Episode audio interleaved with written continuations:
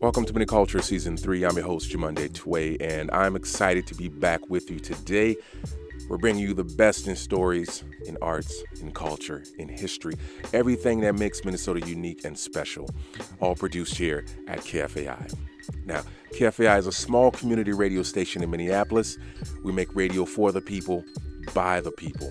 We've been around for over 40 years now, and that in itself speaks to our quality of programming. We have programs in dozens of languages, and we're almost entirely volunteer ran. Volunteers like myself.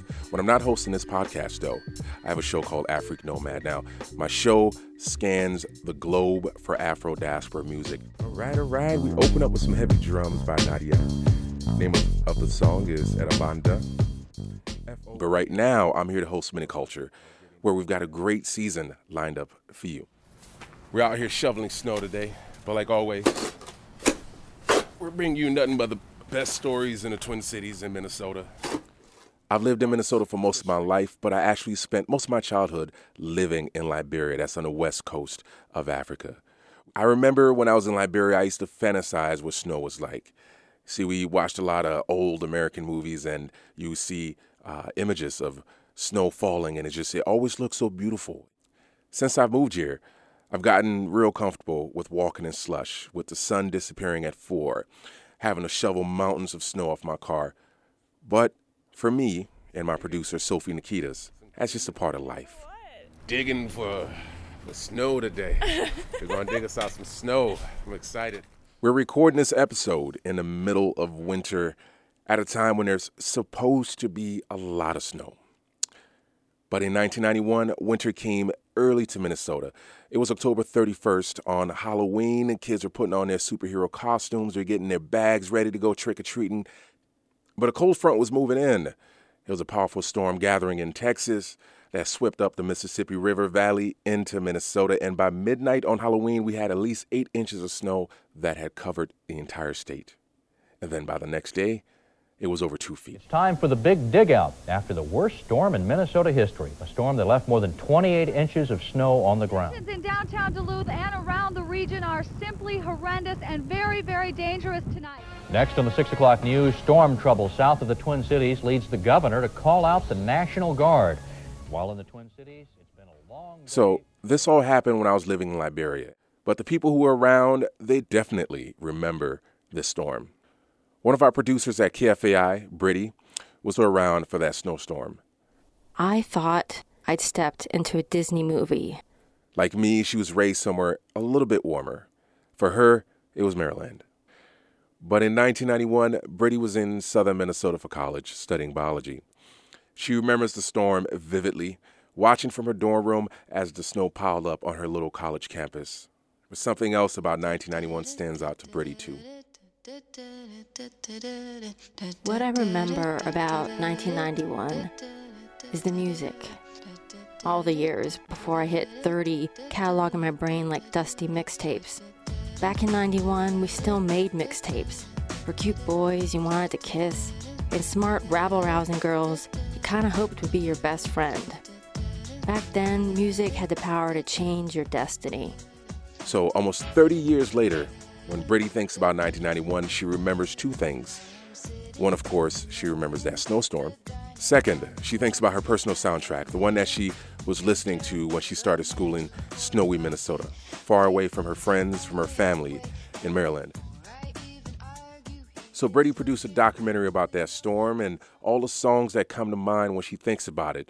She interviewed other folks too. She talked to meteorologists who were trying to predict where that cold front was going to land, and kids, now all grown up, who filled their buckets with snow instead of candy. And in the end, she produced this documentary for us. It's called The Halloween Blizzard of 91, a mixtape in six songs and two feet of snow. October 31st, Halloween, was a Thursday, and I had an afternoon invertebrate zoology lab. And I remember by the time I came out, reeking of formaldehyde and hungry, though a little queasy after digging around five gallon buckets of dead fish, snow was falling out of the prematurely dark sky. I thought I'd stepped into a Disney movie. Snow in October, on Halloween. I'd never heard of such a thing. See, I'd grown up in Maryland, smack dab in the middle of the eastern seaboard, where right at that very moment, my high school friends were probably scampering around in long sleeve tees and getting festively drunk in front of a bonfire. But here I was, hundreds of miles to the northwest, tramping through snow well above my ankles. October 31st, for God's sake. I was wearing tennis shoes. I didn't have boots or a coat or mittens. By the time I reached the student union, my panic had subsided. I somehow bullied the work study kid at the checkout to scan my card, even though he was at pains to remind me the had closed two minutes ago and he had other places to be. I took a tray and listened in on the other late diners talking about the snow and how it wasn't that unusual this time of year. They were obviously Minnesotans. They traded stories about November snows and even April and May snows. Nothing big, they were telling each other as they walked around the kitchen adding plates and beverages to their trays. The snow will probably melt by tomorrow. It always does. Chill, baby, baby, chill, baby, baby, wait. My girl in, creating boom. She Girlfriend,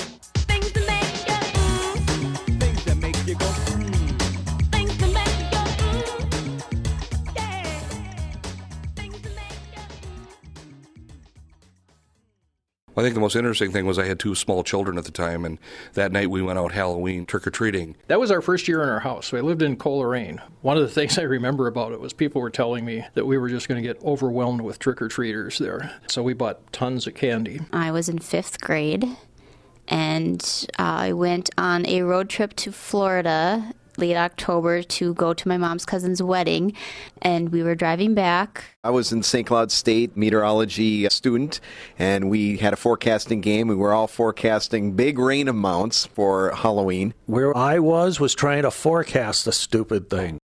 Kent Barnard, Grant Fraser, Jennifer Penix, Pete Boulay, Bob Weisman. These were my compatriots in the Halloween blizzard of 1991. We didn't know each other. We were of different ages at different stages of life, spread out across the state. But today, we share that one memorable event. And it was memorable for those of us who slogged and shoveled our way out of it. The Halloween blizzard wasn't only long lasting, it didn't peter out in some places till November 3rd, but it dumped record breaking snows, records that remain unbroken in parts of Minnesota all these years later. My name is Ken Bueller. Back in 1991, my partner and I owned two radio stations in Duluth, Minnesota. And because we were a small operation, I was also the morning news person and the station manager. It was October 31st of 1991, and we had been following the storm as it had been developing. And my partner came in and said that the entire town was starting to shut down already, and people were being sent home. I remember John Michaels, who was the program director, and I, we took off and headed out through the storm. You know, end of October, you really didn't have your boots out yet. You didn't have your shovels. You just kind of, you know, came to work with a jacket and maybe some gloves, and that was about it. So I can remember I had just dress shoes on and a suit coat and a jacket, and we headed off for the grocery store, and, and that northeast wind right off the lake was cutting. It just blanketed us, and the visibility was a foot or two in front of you as the snow just blasted into your face. And I just remember that um, even my jacket was soaked by the time we got to the store. And I remember looking at John, and he had this hat on, but his face was just beat red. And we were just happy to get inside the store and just be warm and get away from the wind and the cold and that blinding snow. And then we looked at the store and there was nothing on the shelves. It was just empty. Well, because everybody else had gotten there first. While everybody else was stacking up and hurrying home, Ken Bueller and his program director had a listening audience that was depending on them. The radio guys were looking for food to tide them over while they were snowed in. But with the run on the store, they were looking at three days of cookies, crackers, cheese, and sausage. Bueller has more to say later. Bob Weisman is a meteorologist and professor at St. Cloud State University. Back in 91, he was the guy trying to forecast the stupid thing. As he'll tell you, forecasting in Minnesota is a chancy business and involves more than atmospheric conditions. The biggest thing is the regional geography.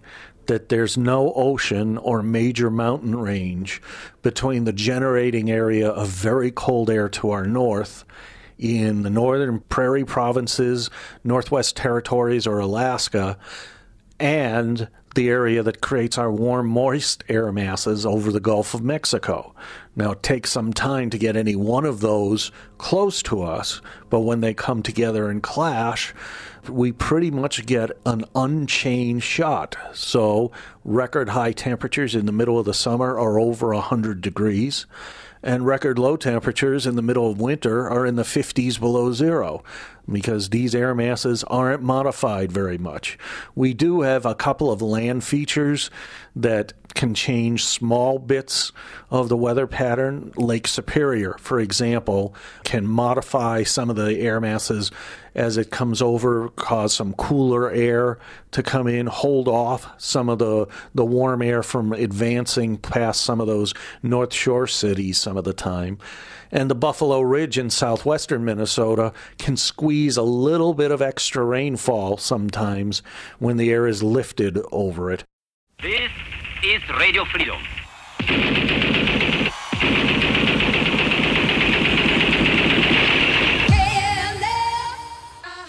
This is another song I'm adding to my Halloween Blizzard mixtape. KLF is gonna rock ya.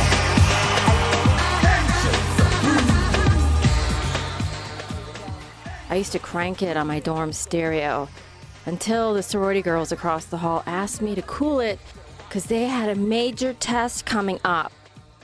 Probably how to paint your nails at a keg party. I'm going to turn back the calendar a couple days before Halloween. Weather takes time to develop, and even while I was bickering with my dorm mates, several miles to the north of us, at St. Cloud State University, Pete Boulay and the other students in Bob Weisman's meteorology classes at St. Cloud were tracking the coming storm. 1991, the Twins had just won the World Series the second time. We're just getting done celebrating that. It was a very warm day for that, a couple days before Halloween. Everybody knew a big storm was coming, and we had a forecasting game. We were all forecasting big rain amounts for Halloween. We didn't forecast snow. So everybody from meteorology students to the National Weather Service knew a big storm was coming. What we really didn't realize is how much snow was going to fall. I'll start with the day before because this is kind of the interesting thing about it because I was one of the two day shift forecasters on the 30th. Back then, Todd Krause was in his second year as a forecaster for the National Weather Service, which was located at the Minneapolis St. Paul Airport. And the day before, which is normally when you'd put out a winter storm watch or at least get out of a lot of information uh, that there may be a storm, the day before it looked like there would be a cold rain. You know, that it'd be 37 degrees and maybe an inch and a half of rain. You know, 37, 38 degrees and just a lot of rain for 24 hours. And so there was no winter storm watch issued on the 30th. The winter storm watch wasn't issued until later that night. And so people that might have been watching the news on the 30th probably went to bed thinking that it would just be a cold rain. So that was essentially the setup for the 31st. The National Weather Service has branches across the United States. Our local branch is responsible for those crawls at the bottom of your television set alerting to severe weather conditions. Other agencies look to them for advance notice so they can prep snowplows, make staffing arrangements, or have emergency vehicles on standby.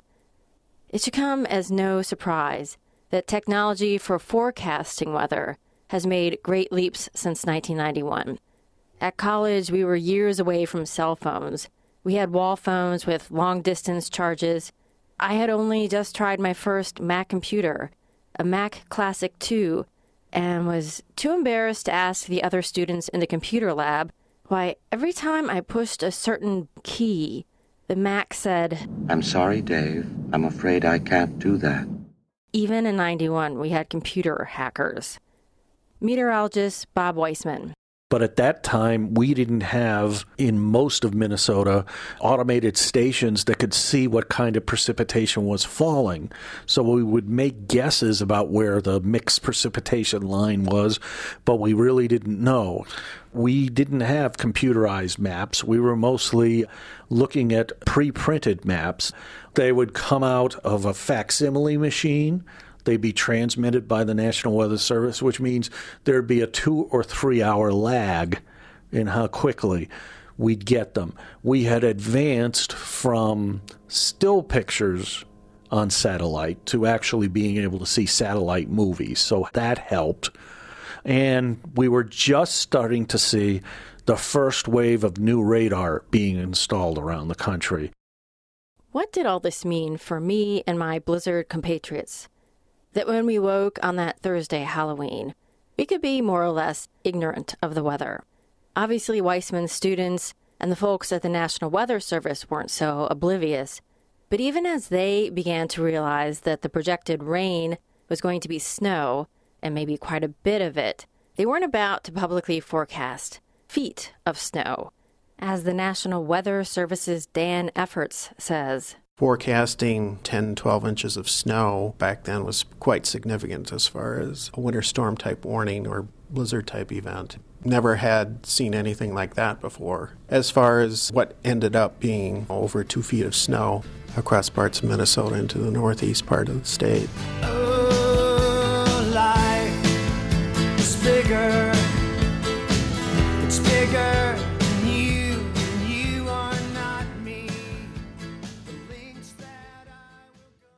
You know how superheroes have origin stories?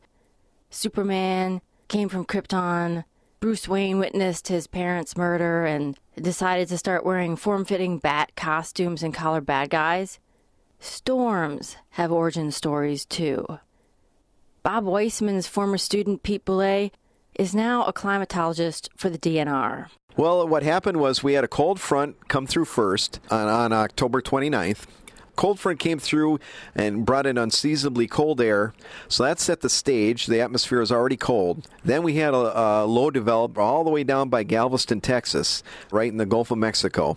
That we had moisture already streaming northward, even far in advance the low and uh, the storm began to intensify on October 31st. So it was far away when the snow started here.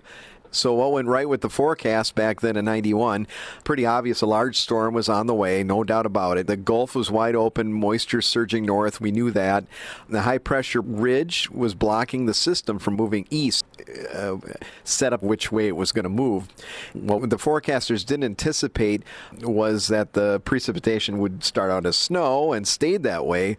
The ground temperature was warm, warm enough for the snow to melt, but it just kept snowing on the warm ground and was overcome. The high pressure ridge off to the east has since taken the moniker the perfect storm. You've probably heard of it. Sebastian Junger wrote a book with that title that was turned into a 2000 movie starring George Clooney and Mark Wahlberg. The perfect storm and the Halloween blizzard were not related, except that the eastern storm created a high pressure ridge that kept our storm from veering east.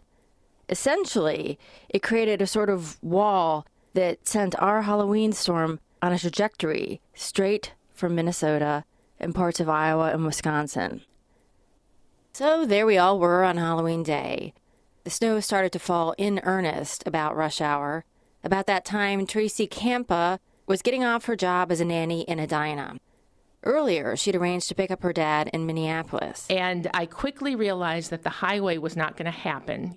Campo took back roads, picked up dad, but encountered a snag when crossing the bridge to her home in Eagan. Seven cars in front of me started sliding and piling into each other, and you start hearing the pop, pop, pop, pop, pop, pop, pop of, of all of these cars hitting each other. Plus, one car behind me slid into this whole thing.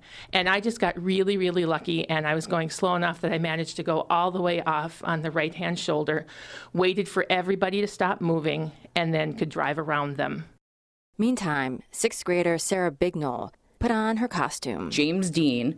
I dressed up as that, including leather jacket, greased my hair back, and I think I even put some Vaseline on my face along with some coffee grounds to give myself a slight stubble look, you know. You remember Grant Fraser? He's the one with the neighbors who told him to expect lots of trick or treaters. So here we are, we're all prepared, and nobody shows up. I think we had one small group of trick or treaters come around real early. Kent Barnard got home from his DOT job and took his kids trick or treating. My kids were both troopers. I think they were like seven and four at the time, and they wanted to keep trick or treating, but they were getting covered pretty good with snow. You couldn't tell what they were dressed as uh, within 15 minutes of being out on the street. Fifth grader Jennifer Penix was traveling back to Minnesota from a trip to Florida, but she and her family only got as far as Madison, Wisconsin. I was not able to go trick or treating, and it was pouring rain, so I was kind of mad. That night, after I left the calf, I walked the short distance to my dorm. Thursday nights at Gustavus were party nights. Kids were already trooping down the hill to party at the frat house Red Door, and the bars, the Flame and Patrick's, where a local farmer nicknamed Ace would appear as he did every night in his seed cap and jacket to chat up the prettier blondes and get nowhere. With the party set gone, I took that opportunity to do laundry. A load set to wash, I cracked open my organic chemistry textbook and removed a cold Mountain Dew from the mini fridge. My roomie had gone to see her boyfriend, and the snow was bad enough that she decided not to come back tonight. I had the room all to myself as I put in Madonna's The Immaculate Collection, while outside my windows, a trio of girls dropped to the ground and made snow angels.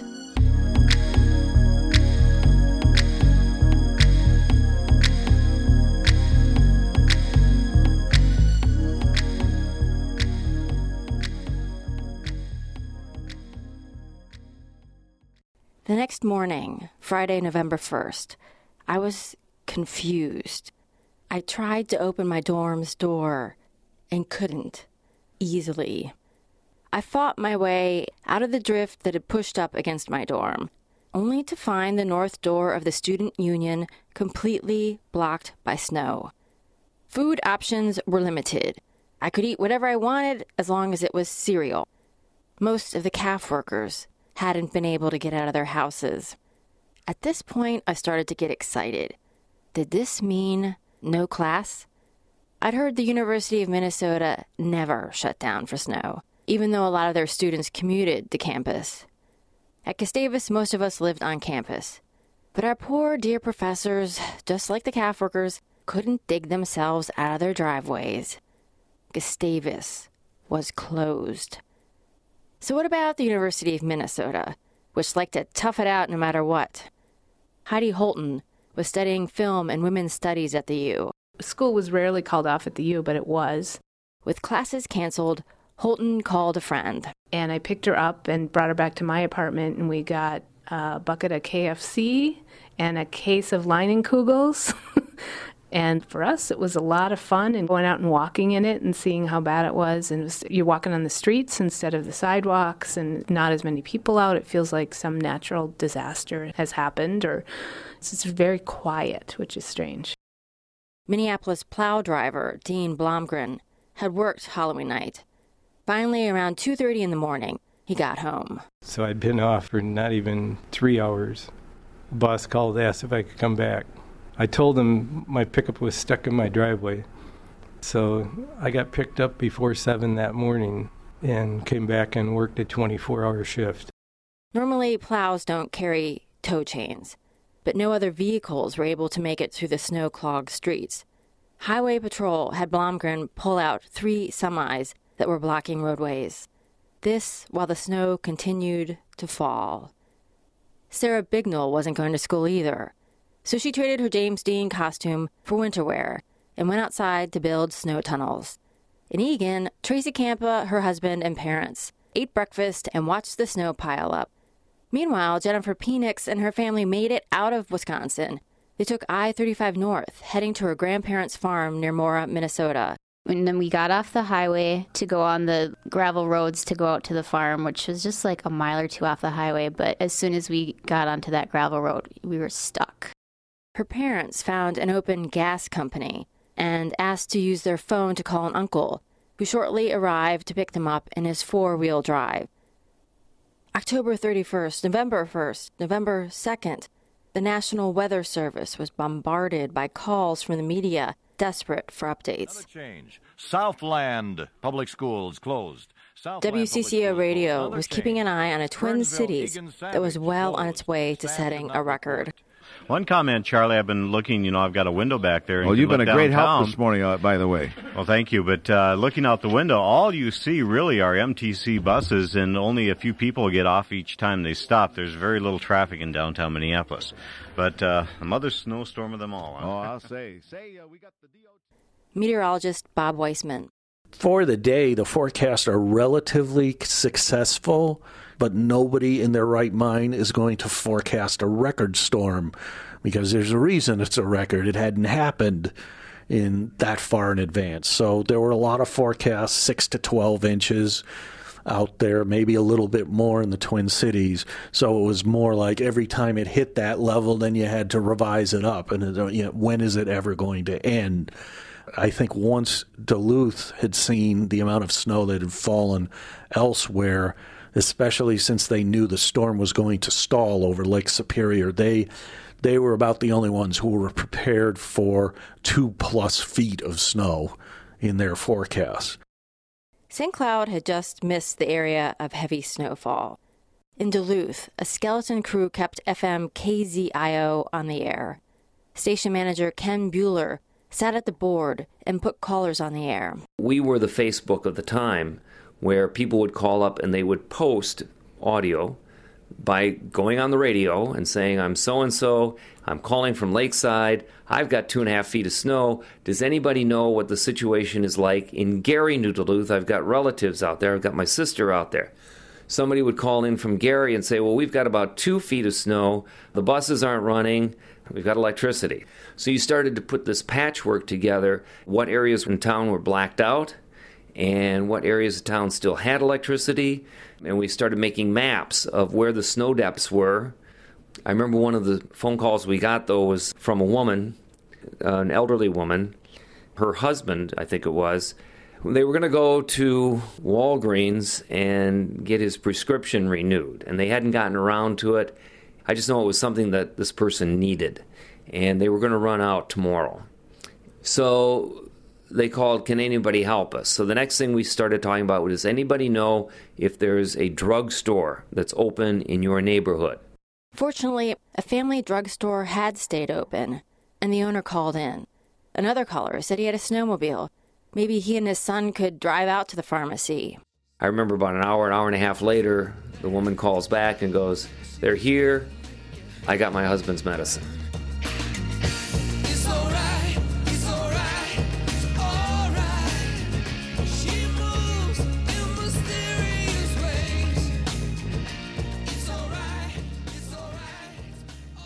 I'm going to say life returned to normal by Sunday, November 3rd.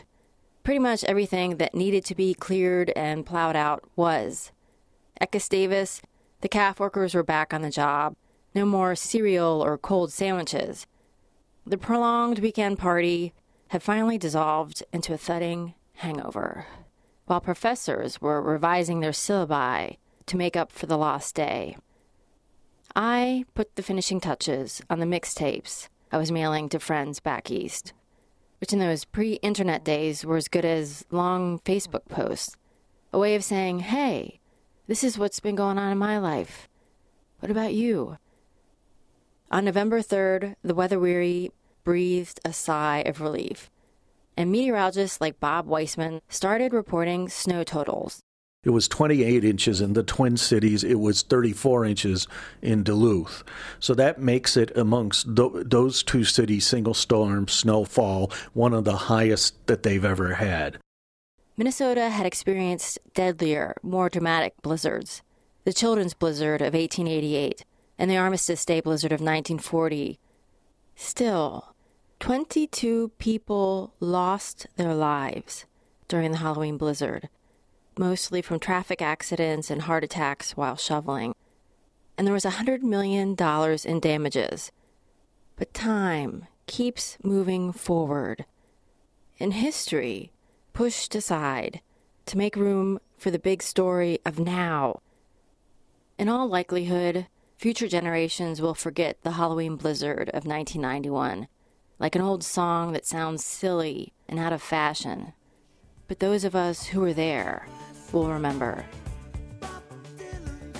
Because how can you forget the one Halloween in your life that came with two feet of snow?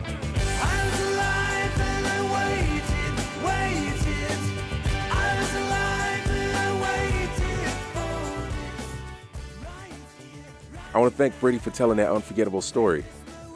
It's been almost 30 years, and that storm still holds the record for the most snowfall in 24 hours in Minnesota.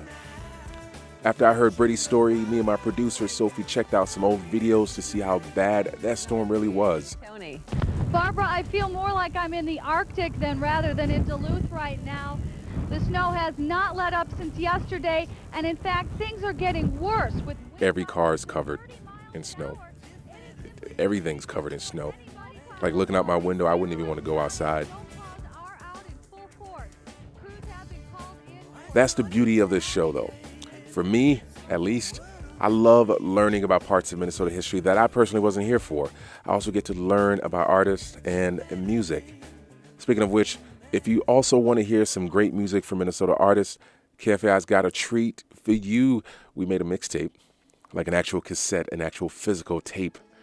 Remember back when people used to make mixtapes? Back in 91, we still made mixtapes. Yeah.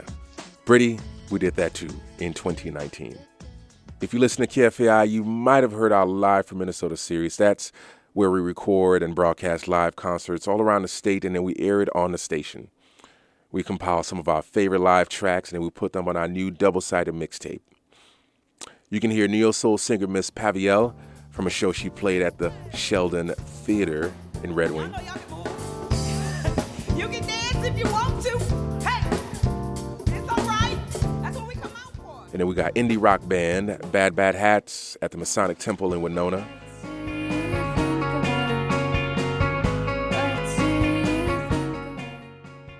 And the synth pop rock of Porno No No at Ice House in Minneapolis.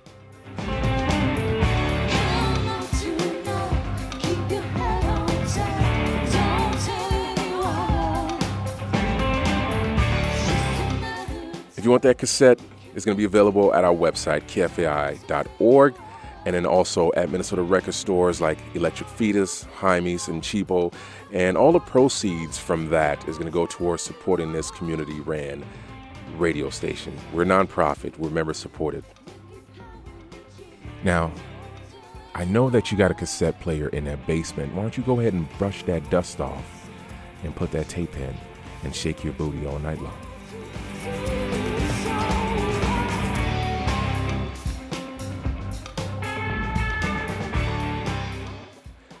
Thanks for listening to the MinneCulture Podcast. MinneCulture is produced by Sophie Nikitas, Emily Bright, Nancy Rosenbaum. Editing comes from Todd Melby, and Javier Santiago did our theme music. Go ahead and rate and subscribe to our show. It helps people find the show. Here's a review from one of our listeners. Radio by the people for the people, sonically engaging, and premium production. I'm Jamonde Tway, and thanks for listening to MinneCulture. Till next time.